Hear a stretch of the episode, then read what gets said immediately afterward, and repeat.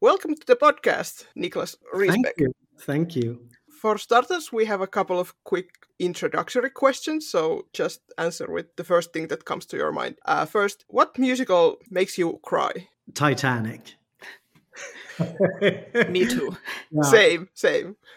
And second, um, name a musical that you haven't seen yet live, but you would love to see. Wow, I think I've seen them all, almost. um, there is a new musical that I'm curious about. Uh, I think it just started previewing in New York. I, it's called Kimberly Akimbo. I would like to see that one. Okay. Cool. Yeah, I've only heard the title before. I have no idea what, what that's about, but yeah, maybe I would like to see it too. So I'm yeah. not... I think it's uh, I think it's about a teen who happens to look like a seventy-two-year-old woman. Ah, okay. Oh, uh, cool. Uh, yeah. That's interesting. That's interesting, yeah. yeah. So, for starters, let's talk about how you ended up directing Titanic the musical in Värmland Opera. Uh, in two thousand eighteen, I proposed it to Värmland Opera and Ullevi Gobang, who was the opera director at that time. He has now retired. And a funny thing is that that meeting took place on April fifteenth, which is actually the day of the sinking of the Titanic. And I didn't realize that until I, I left the, the meeting. And, well, that turned out to be a, a lucky coincidence. And then, then about a year later, uh, we had another meeting where he told me that they've secured the rights and uh, that he was happy to let me direct it. And what made you fall in love with this musical in the first place? Like, why did you suggest this musical to the Värmland Opera? Well, I've always, as far as I, I can remember, I've been fascinated by the historical, uh, the, the historical event and the enormous tragedy that happened. And um, it's it's exceptional that what took place is, is exceptional, and how many things that went wrong on that maiden voyage. And as with all major disasters or tragedies, they've been surrounded by rumors and theories, and Titanic is just filled with amazing stories. And that is probably what fascinates me the most, all the stories and the, the bittersweet fact that we will never know the whole truth. But then in, I think it, it, it must have been in ninety-seven or ninety-eight when the musical had opened on Broadway. I bought the original Broadway cast recording, and I was just, I just fell in love with it immediately. I love the musical and the music by Maury Yeston, and uh, yeah, it's been on my mind ever since. And I'm, I'm so incredibly happy to have been able to direct it now. That is so cool. Like, that means yeah. that you had been thinking about it, like, what, for twenty years before you suggested it. So yeah. Yeah. That is so cool that you got to do it. Mm. Did you study the historical events while working on the musical? Yes, of course. I think I dwelled into everything that could be found in books and movies and T V series and documentaries. And um, I visited the Titanic, uh, the exhibition, which happened to be in Sweden. And um, I actually saw it twice in two different cities. And I traveled to the Titanic quarters in Belfast, where White Star Line built their ships. And there I visited the, the Titanic Museum. And then back in Sweden, I contacted a man uh, named Claes-Göran Wetterholm, who is a Swedish ethnologist. He's also an author and researchers, researcher who specializes in Titanic. And I was lucky enough to meet him, and he's been a great help. And now we're friends. So, um, yeah, so w- w- with all this said, I, I also knew that I was about to direct Titanic, the musical. So everything I came across about Titanic and, and the people on board, I've, I've used as inspiration, telling the story that Maury Yeston and Peter Stone wrote together. Can you tell us a little bit more about working with Claes-Göran Wetterholm? Because we heard that um, he has also shared his knowledge about Titanic with the whole team working on the musical production. So is that true? Yeah. He's been at the theater twice, uh, once meeting just the cast and all the people at Värmland Opera, where he told us about Titanic for like ninety minutes or so. And then we had a time where he met the audience, or, or the audience could buy tickets to go and listen to him. And uh, at that time, he talked for about two hours. And he's, he's, he's great. He's so generous. And he was there on opening night. And he told us that he has seen five productions of Titanic around the world. And he thought ours was the best. It was really sweet. So cool. Yeah. So, of course, the musical takes some artistic liberties with like uh, real historical events. Like there are some details that maybe aren't quite like they happened in real life, but how well do you think, like in general, the musical reflects the real historical events? That's super hard for me to say since I wasn't on Titanic. Sure. Um, so, um, but there are facts in it. That is true, of course. But then, as I mean, it's it's a play, and everything we do and say is is made up. There are a couple of of things that people say in the show that survivors uh, has told after the tragedy. So, um, but it's it's fiction, but we try to, to do everything with great respect of what happened. While you were like working on this and studying all the historical events, did you learn something about the real ship and the real people on board that you would have liked to include on stage, but you couldn't for whatever reason? Well, there are, are a couple of, of characters that I know were supposed to be in the in the musical when they worked on it from the beginning that they had to cut. Uh, because of the, the show ran too too long. There was a baker who survived, and that character I think would have been great to have in the show, but I understand that they cut him. Yeah, so the baker who, at least according to his own words, like drank a lot of alcohol and just floated in the water for hours and thinks that the alcohol drinking saved him. Yes. Yes. That's him. But I, I, I love the way that the musical is written. And how the, how they've done it, and and this sort of, it's just a quick glimpse of people all across the, the ship. I love that, and the, that a lot of things are happening at the same time. That's been a great and fun challenge to work with as a director. Yeah, I think it's like, as a musical fan and a Titanic, well, I don't know if I can say I'm a Titanic fan, that sounds weird, but a Titanic nerd, I think mm-hmm. It's really the best of the both worlds. It's accurate enough and also a brilliant musical, so yeah, I agree. Yeah. No. And one more question about the history. Like, was there some bit of information you learned that felt especially interesting or touching?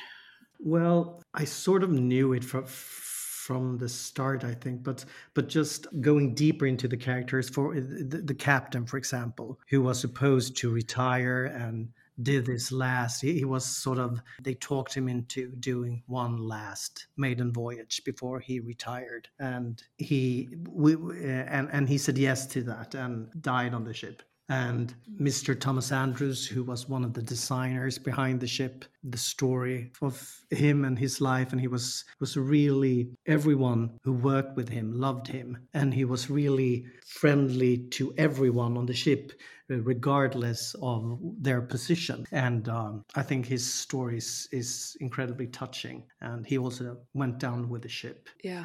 Uh, mm-hmm. So it's it's like every time you, you, you, you're working on a musical or a play, just getting to know those characters more and more. It's it's really interesting and rewarding. So the composer, lyricist Maury Yeston has said that he thinks Titanic the musical is about humankind striving for greater artistic and technological feats, and also about the dreams of the passengers on board and how the iceberg then crushes those dreams. Uh, so what do you think Titanic the musical is about? Well, I would agree uh, one hundred percent with what uh, Maury Yeston intended with the play. Uh, yeah. I, I think it's really, it's there. When, when when you work with it. So it's it's nothing that you have to look for in the piece. And those things, I think, is really, um, it's something, if not all, so then at least the most of us can connect with. And I think that's that's what, what makes this piece uh, timeless, that uh, this is something that uh, we as human beings have been, it's it's like a part of our nature to try to improve and strive for new things and explore and find better solutions. And on that way and in those dreams, uh, we need to be careful not to hit the icebergs.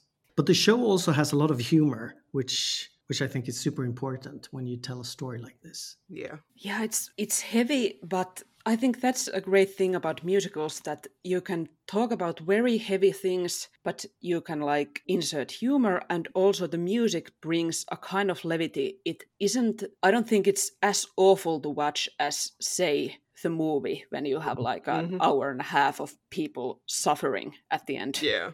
It it feels more awful to watch the movie, I think, but I think it's good that the musical is a little bit lighter to watch, because then you can, like, maybe you can think about those things easier when you are yeah. not feeling awful, mm. if you get mm-hmm. what I mean. Yeah. If, if for me, it was important to not, for example, uh, there is a song called Mister Andrews' Vision where, where the ship actually sinks. Mm-hmm. And I, I was th- thinking a lot about how we were going to do that number. And quite early, I decided not to visualize a lot of people like hanging in railings and jumping down or falling down and mm-hmm. dying and screaming. So I, I wanted to make it more sort of stylistic and sparse. And the song is written, Mister Andrews, who, who sings the song, he in the lyrics, he's he's telling us about what he's seeing. So I also decided that if, uh, because of that he's telling us what he's seeing, we don't have to see it as well. We will just... We will just need to to trust the text, and that the people will, will get pictures in their heads instead of th- that we are showing mm-hmm. people doing what he's telling us about. And I think that was a good decision. I'm I'm happy with that. Agreed. Yeah. I thought it was like incredibly, like it was stylish, and you could easily imagine, because we have this one person, but he's a stand-in for everybody who's yeah. still on the ship. It yeah. I think it worked very very nicely. Hmm. Yes. I agree. Good. Good. You just mentioned that the story, you think it's timeless, but do you think there is also something about this story that has something to say to us today, like in twenty twenty-two?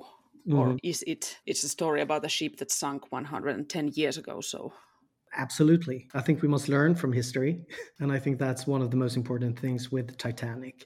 And right now we are heading in full speed against what will be the next iceberg, with the climate and the devastation of the rainforests and the extinctions of animals and nuclear mm-hmm. weapons. And I, I could go on forever. And despite all those, all those warnings, we are not stopping. So it's just like like they did on board Titanic. We just we just keep keep on going despite all the warnings. And as with Titanic, when when when they hit the iceberg, it was impossible to save everyone. And in that moment, nothing matters except our lives. Yeah.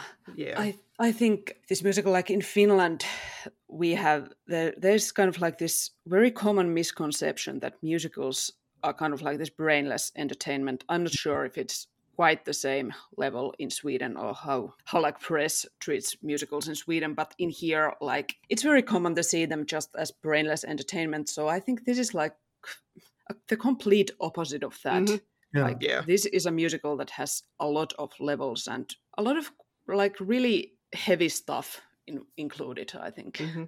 Yeah, we had one uh, reviewer Uh, who wrote in, in one of the papers that he he ended his his rev- review with "Go and see it and think," and and I think that that was the the best review we we could get, because I think it's uh, for me it's super important that all theater, and especially musicals, um, that they allow us to think about things, and that they, I mean, everything has something to say if you just if you just do it right. Yeah. Yeah. I love that. Go see it mm-hmm. and think.